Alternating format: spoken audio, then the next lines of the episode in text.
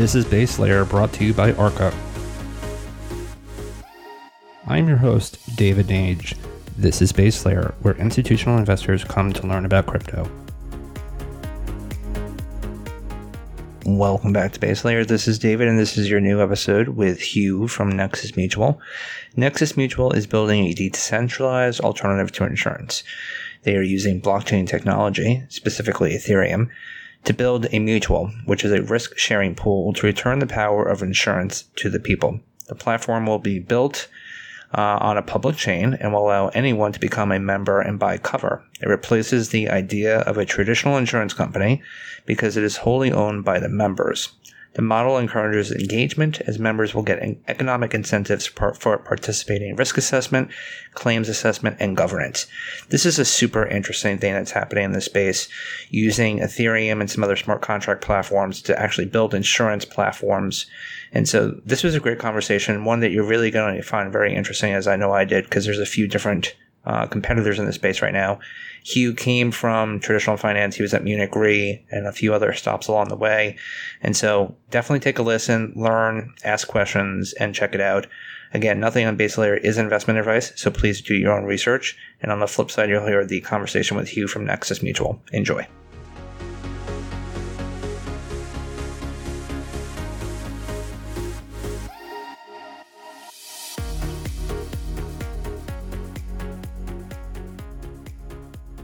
This is David, and this is your new episode of Base Layer. I have Hugh Karp with Nexus Mutual with us today. Hugh, how are you? Yeah, very good. Thanks. Um, great to be here.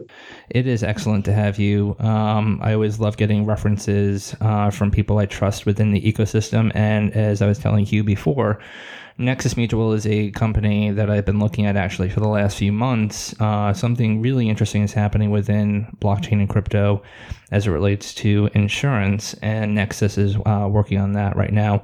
So before I get too far into it, uh, Hugh, if you could, we'd love to get a little background on you, and then obviously just to get a very high level about what Nexus Mutual is.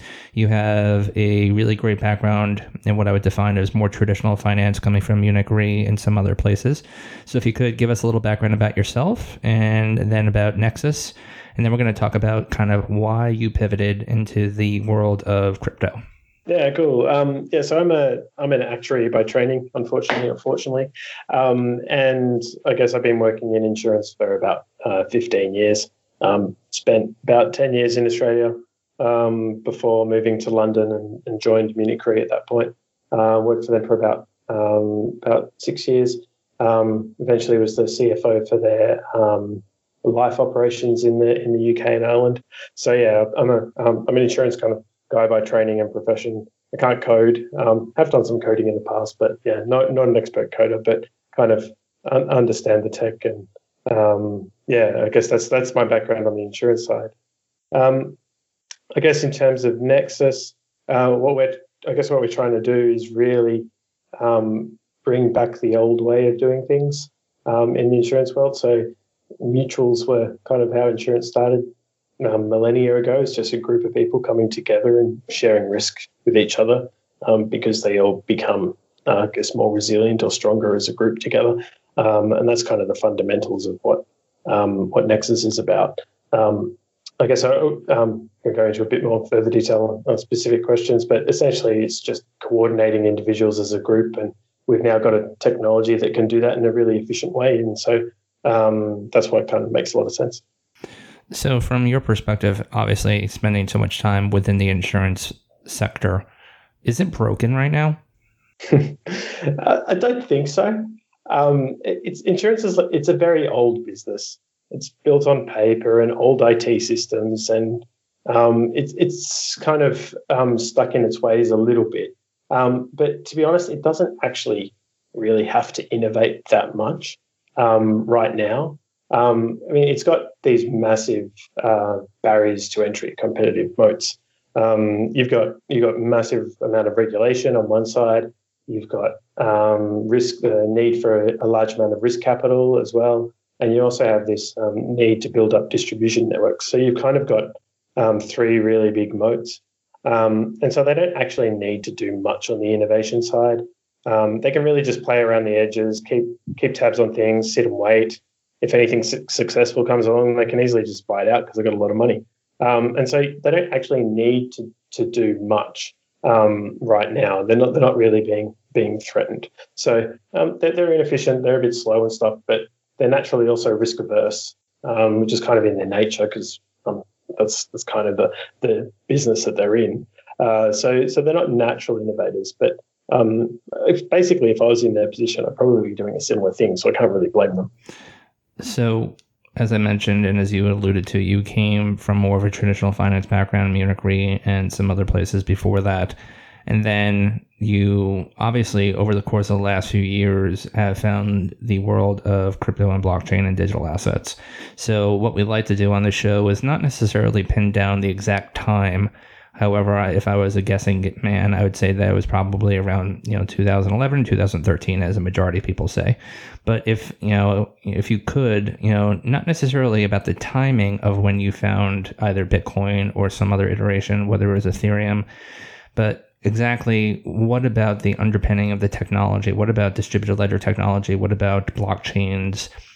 Alerted you and made you realize that this was a place that you wanted to pivot your career to? Yeah, I guess um, I stumbled across Bitcoin a while back, and I was, I guess, I was fascinated by the peer-to-peer nature of it. Um, the fact that you could, you know, transact value um, with individuals without anyone else um, getting in the way, um, and and it it really fascinated me, but I didn't really know what to do with it, um, mainly because I wasn't too interested in payments. Um, but then then Ethereum came along, and of course, um, if you can if you can write an if then statement, and you can essentially write an insurance contract, and that was that's my domain um, of um, knowledge. So um, I basically saw that as a way to um, kind of create Nexus because Um, insurance is fundamentally a peer to peer business. You know, it's a community sharing risk together. So um, so that's kind of where where this comes from, um, and basically spent a long time trying to work out how to actually how to actually do that um, before before we started building. Got it. So let's get to what Nexus Mutual is, and so let's talk about the who, the what, the why, and specifically the the problems that you guys are trying to solve. Yeah, sure. So I guess there's kind of two two problems. One one's kind of the big uh, the big problem from a um, from a business perspective, and one's a specific product that we're starting with. Um, so, in terms of the big problem is why Nexus needs to exist or why we think it should exist, um, essentially, what we're trying to do do is make the mutual model scalable again. So, um, like millennia ago, people used to come together, share risk with each other, um, and they used to kind of trust the elders of the community to to pay claims, etc. And so that that model worked, and and it was quite good, but it obviously can't really grow because the, this community on this side of the hill can't tr- trust that community on the other side of the hill. Um, and insurance is all about big scale because the more people you have in the pool, the safer everyone is and the cheaper the cover for everyone.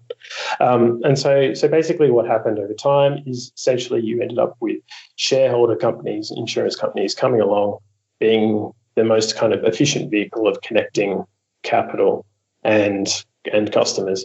And so, um, and so that's the kind of the model that we've kind of mostly ended up with. Mutuals mutuals exist today, um, and some of them are quite large, but but by and large, um, the the mutual model's kind of gone by the wayside because it can't access capital.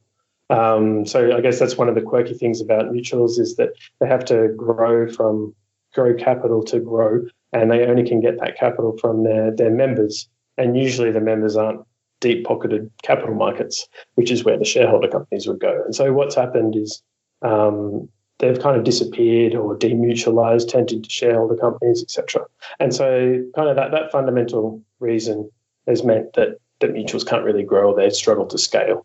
And so mm-hmm. where our, our kind of premise there is essentially that you can use blockchain to to kind of scale the trust between the different community groups um, and you can also kind of tokenize the membership rights of the mutual um, and essentially allow more flexible capital in. Um, so you can kind of um, kind of break those two kind of restrictions that mutuals have and and allow it to compete with the big insurance companies in the world. So uh, on your site, you allude to we see a solution to the problem of agency. Can you allude to what the problem of agency is?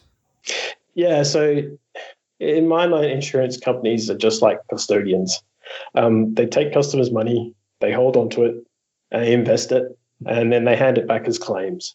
Um, and after taking out expenses and profit, so so there's a massive agency risk. Like um, you're trusting the insurance company as your agent um, to handle the money appropriately. Um, and, and to make sure that they do that um, and they've got enough money to pay all the claims, um, in developed nations, it's basically handled by laws and regulations.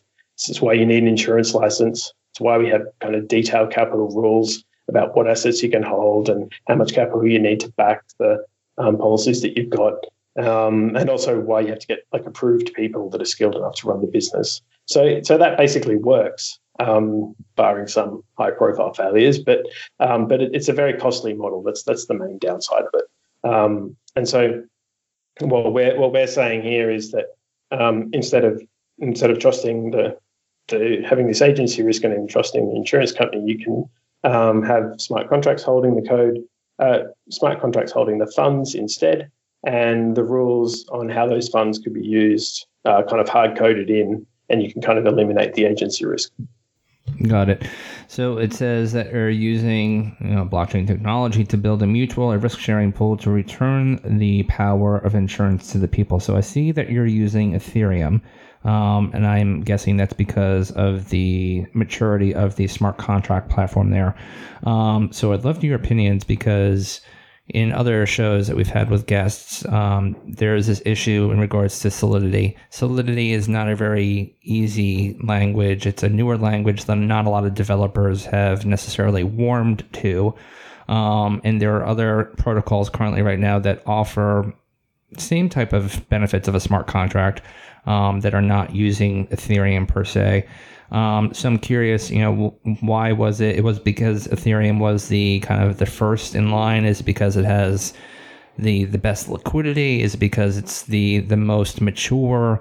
Um, what about Ethereum uh, made you elect to choose that? Um, I'm guessing it's probably because of the underlying infrastructure that's already there. But could you ever see using a different chain, uh, especially with some of the maturation that's happening around it? Yeah, sure. So I guess we started building on Ethereum because it was basically the only option at the time, um, and it was the most developed. Um, I personally love the community and, and openness, and so I have a soft spot for it. But but from a business perspective, we would we would consider moving if better better options come along. Um, but I, I, guess I don't really see it happening anytime soon. Um, because from our perspective, Ethereum's network of network effects are way too strong right now. Um, like as an example, we like you can argue about tooling and all the rest of it, but um, like our project uses MakerDAO's DAI. It triggers um, trading automatically into Uniswap. Um, it's got a governance platform built on um, and we need investment options like other ERC20s like Compound DAI um, to, to kind of invest the asset pools in. So we've we basically have to use all of these other protocols and like the composability has massive value. Um, and that's kind of the network effect. Um, and so basically, um, even if you have a technically better platform on a, few different items, from our perspective, all of those protocols would need to move or be adequately replicated on another chain first for us to move. Um, and so that's that's a pretty high barrier um, to move. Doesn't mean it's impossible, but um, it is it is quite hard to get across. Interesting. Um, so I want to talk more about that uh, down the road um, because I know that you also, I believe, you have a token. So I want to hear more about that. Um, but uh, going further into this, the model encourages engagement as members will get economic incentives for participating in risk assessment, claim assessment, and governance. So I'm guessing there is a staking mechanism. Um, and it sounds like from looking at your site, there's some sort of a portal to participate as a risk assessor. Um, and so I'm curious, how does one become a risk assessor? What kind of background does that person or entity have to have? How do you prove that? Um, there's a lot to unpack here. Um, and then there's more questions I have in terms of, you know, the kind of the staking mechanisms, you know so let's let's talk first about the kind of this this risk assessment claims assessment governance how does you know how does one become a risk assessor? Um, and let's talk more about the proof of stake model. Yeah, sure. So, um, so basically, you can um, join Nexus Mutual as a member, and then you kind of get whitelisted in. Um, anyone can do that, though, though there is a KYC process. Um, and once you're in, then you can um, buy the um, native token. Um, and then once you have the token, you can participate in the network. So one of the um, first things to do um, that you can do optionally, and anyone can do it, is be a risk assessor. And that's essentially a process where you stake the native token against specific smart contract systems um, that you think are secure. So, for example, if you think MakerDAO is pretty secure, then you can stake your tokens against that. Um, and what happens after that is the price of cover drops for other people to um, when they buy cover. And when others do buy cover, you can earn commissions or staking rewards um, from that process. And if there's a claim, then some of your stake can be burned. So basically, this is very similar in um, a lot of ways to a prediction market. Um, you don't have to have skills. You can kind of gamble if as you if you wanted to, but um, we think that we'll attract um, security audit type um, individuals that have those types of skills, and they can stake and earn additional rewards for kind of participating in the platform and looking at um, particular smart contracts. Right. So that's so, that's that's kind of the risk assessment one. Let me dig in there a little bit. So there's this notion, you know, here in the states, and it kind of alludes to this as well too. So we have this thing with accreditation and being a qualified purchaser where you have to say that you are a certain wealthy amount. You have to have over a few hundred thousand dollars in wealth or over a million dollars to be a qualified purchaser, et cetera, et cetera. There is this wealth that is associated with being able to participate in alternative markets, in you know alternative you know in direct markets, venture, et cetera, et cetera.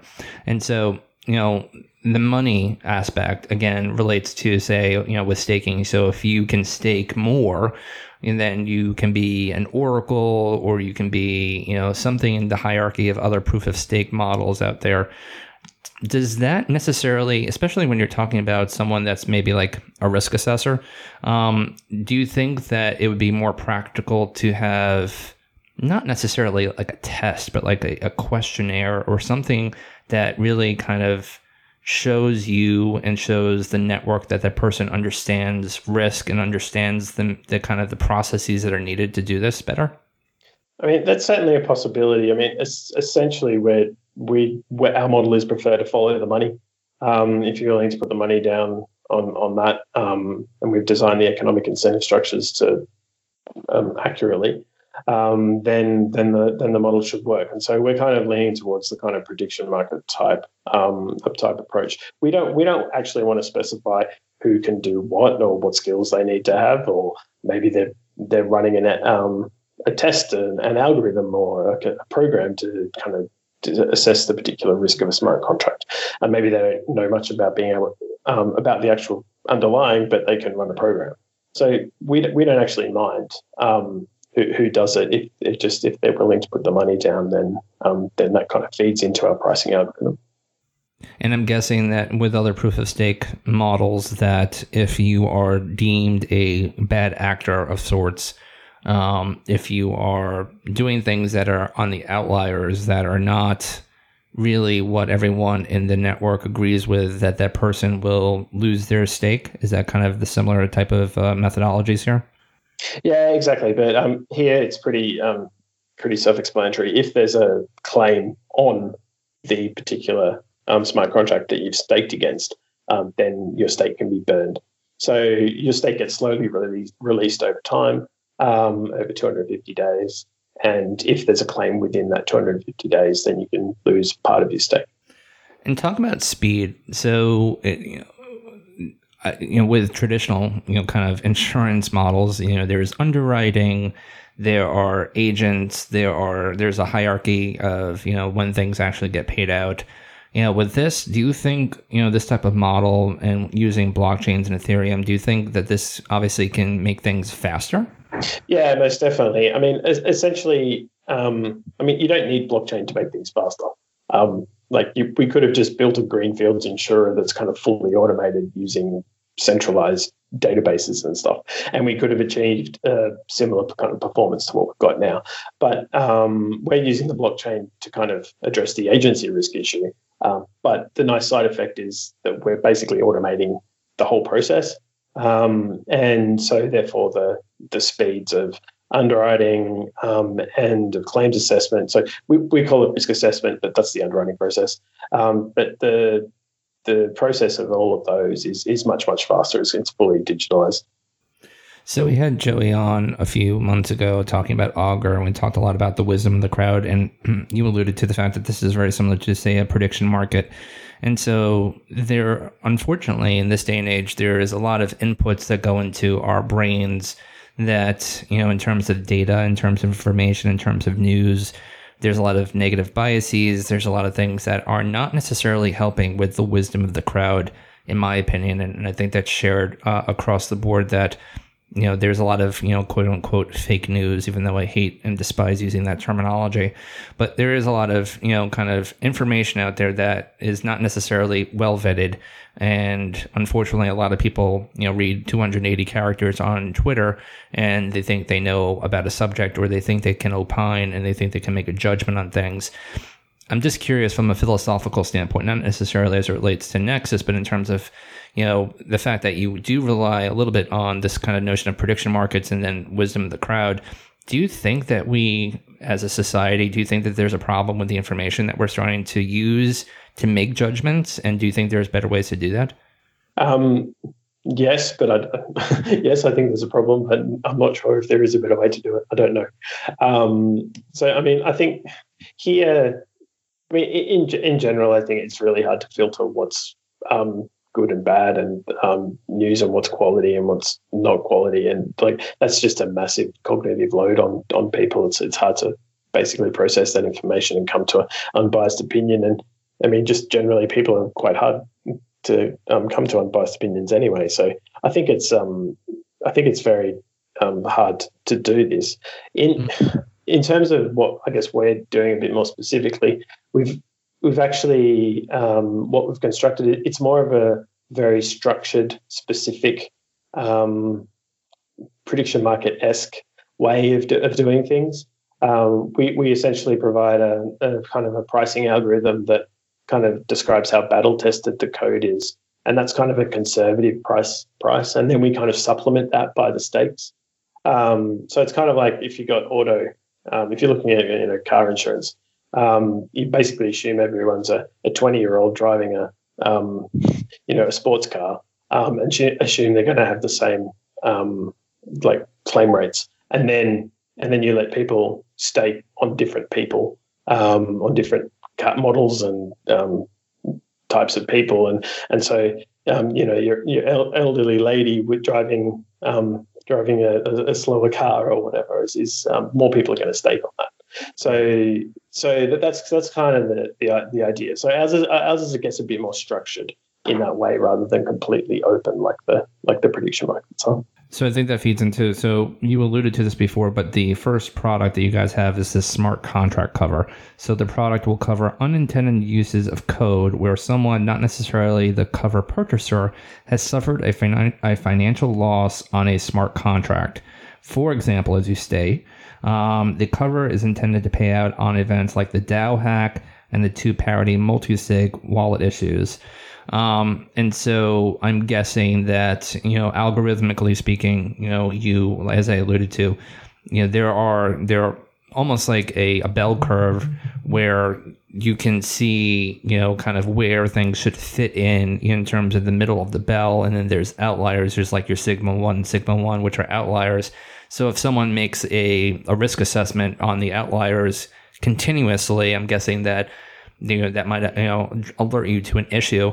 Um, so I'm really curious. I know you alluded to it already, but so at the very core of this, you know, please let us know about the smart contract cover. What is you know you know the intended uses of code. You know, so if you know one of these smart contract platforms goes down. Um, you know, talk to us a little bit more about the importance of this and why you created this as your first product. Yeah, I mean, we just we, we specifically chose a crypto native risk and one especially for the Ethereum community because that's where the platform is being built, and basically that's where the early users were going to be. Um, we want to get to non-crypto native risks at um, some point in the future, but we'll definitely start um, continue with crypto native risks um, the, the kind of next little while because that's that's kind of um, where it makes sense. So in terms of smart contract cover specifically, um, I guess if you step back, smart contracts were always kind of designed with intentions. Um, for example, the parity multi-sig contracts were designed to keep funds locked unless their owners agreed to use them in some way. Um, they were clearly not designed to have the library contract destroyed and funds permanently um, made um, unrecoverable. So um, it's kind of like it's pretty clear what's happened, um, and that wasn't the intention of the original code. And so we essentially we have a voting process and a, a staking and a voting process, and that's kind of the claims assessment process we were uh, briefly mentioned before. Um, but but um, we we basically designed this because we believe it's a fundamental risk for the Ethereum community. The kind of technical risk of smart contracts failing is um, it's obviously been an issue before and it will continue to be an issue. Um, and in my opinion, every single interesting thing you can do on Ethereum involves smart contracts either holding or transmitting value. Um, so there's always something to cover. And I guess unfortunately, we can't code at 100% quality all the time. So there's always going to be this residual risk. Um, and I guess while prevention is obviously the best, and that's what we should be aiming for, um, we can't do that all the times, and sometimes sometimes a cure is kind of required. Um, so that, that's kind of a that's kind of a um, big idea. And I guess in terms of specifics, um, say say you want to earn some interest on compound or participate in like in Edgeware's lock drop or something like that. Um, there's always a danger. Hopefully, it's quite small, but there's always a danger that the smart contracts could fail and your money will be lost. So, um, for example, you could put your money into compound and I can't remember what it is today, but maybe 10%. Um, but, and then you can also buy cover on the back of that and you can cover that um, technical risk um, and earn slightly less than 10%, but you'd still be um, far ahead. So I, I, don't want to make this simplistic to the point of idiocracy, but it's a complex for people who are outside of this world. They don't even, they might not understand why you would need that. So I'm going to create an analogy and I want you to obviously tell me if I'm right or wrong on this. But so, for instance, if someone goes and they buy plane tickets and they're buying plane tickets to, let's just choose Ibiza. I don't know why, but it's, it's summer and you want to be on the beach and you want to have a few cocktails and hear some music in the background. So we're in Ibiza. But before we do that, we're, we're buying some plane tickets and there's always an option to buy insurance on those tickets. You know, God help you if you're, if you're sick or something bad happens and you can't you know take the flight um, there's always this kind of insurance package and so is it similar to that in a sense whereas you know you're on a defi product you mentioned compound or dharma you set up you know a cdp you, you obviously then put in your ethereum and you obviously have set up a, a loan um, is it similar in that type of vein where there's just this underlying protection if something goes awry yeah, exactly that. So if you want to use a smart contract of any particular system, then you can you, sh- you can buy some cover. Um, and another kind of uh, good example um, is is Argent. So um, these guys have developed a smart contract based wallet, so it prevents you doing stupid things. Basically, you know, whitelists accounts where you can send money to and gives you a recovery process and stuff like that. Um, so it, it's kind of like really useful, but because it's smart contract based, there's also uh, non-zero risk, unfortunately, of the smart contracts failing and not doing what they were designed to do. Um, and therefore, um, we can we're looking to partner with those guys. Argent are looking to buy some cover on behalf of their early users in case something goes wrong.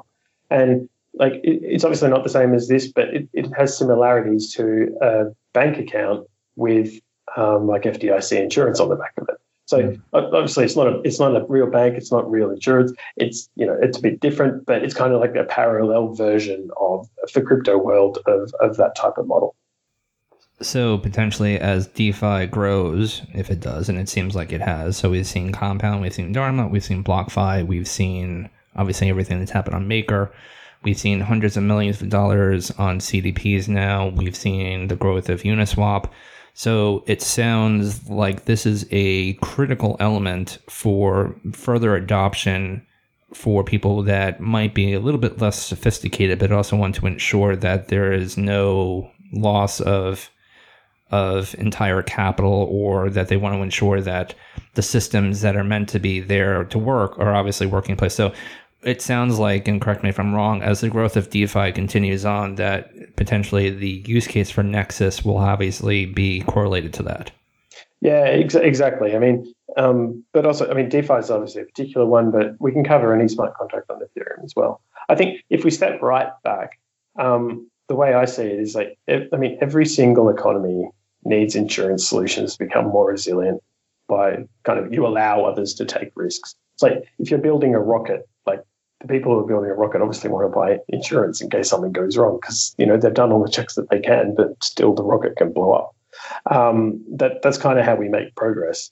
Um, so, I mean, in my mind, Ethereum is kind of building a new economy, and what we're offering is a kind of a fundamental piece of financial infrastructure um, for Ethereum to co- cover a key risk um, for itself. So that I mean that's the way we view it. Obviously, DeFi is a big particular use case, but it's also much um, much larger than that. Um, you know, there's games or gambling things that you can put your money in, and obviously some the smart contracts could fail as well. So, so it has um, it has multiple um, uses, but but DeFi is obviously a big one. Would you also? I'm just digging a little bit further. So supply and logistics. So anytime this has been one of the first ones over the last few years that a lot of people point you to is that supply and logistics. So you are a supplier, you're sending you know a parcel or parcels to a retailer and you can execute a smart contract at the origination and then have that tracked. And so imagine if it's a parcel of bananas going from the Dominican Republic to the United States, that that can also be tracked for heat and for shock and for things that could potentially damage that parcel. But again, you know, you set up a smart contract at the origination point. Um, and so it sounds like that, you know, in terms of supply and logistics, that, you know, Nexus Mutual can also play a massive role in there too, correct? Well, yeah, exactly. Usually those contracts have some escrow um, stage in them. So the smart contracts would hold funds and wait for a trigger. Um, and of course, the the escrow smart contract could fail as well. So that, that's an, that's another um, yeah another use case as well. That's something that people should really take a look at them because um, this really you know this notion of insurance really has not from my standpoint, has not really existed up until you know companies like Nexus Mutual have come onto the uh, to the landscape of the last few months. And so, as we continue to see further adoption in DeFi, and we start seeing more corporations using smart contracts uh, for supply and logistics, for mobility, for shipping, um, that obviously can have massive, uh, you know, underlying uh, potential for what the the guys at uh, Nexus are doing. Um, so moving forward, you know, getting to know Hugh is, uh, as everyone who listens to the show knows, I like to get a little bit more personal to get to know you a little bit more aside from everything that you're doing at Nexus and your past and, uh, you know, in finance. Um, you know, two of the things that we like to do is kind of point to what are you reading, and it doesn't have to be specifically finance or crypto related. It could be anything. It could be sci-fi. It could be romance thrillers. I don't care what it is, but anything that you've read recently that really kind of uh, left a mark on you um, and you think other people might enjoy.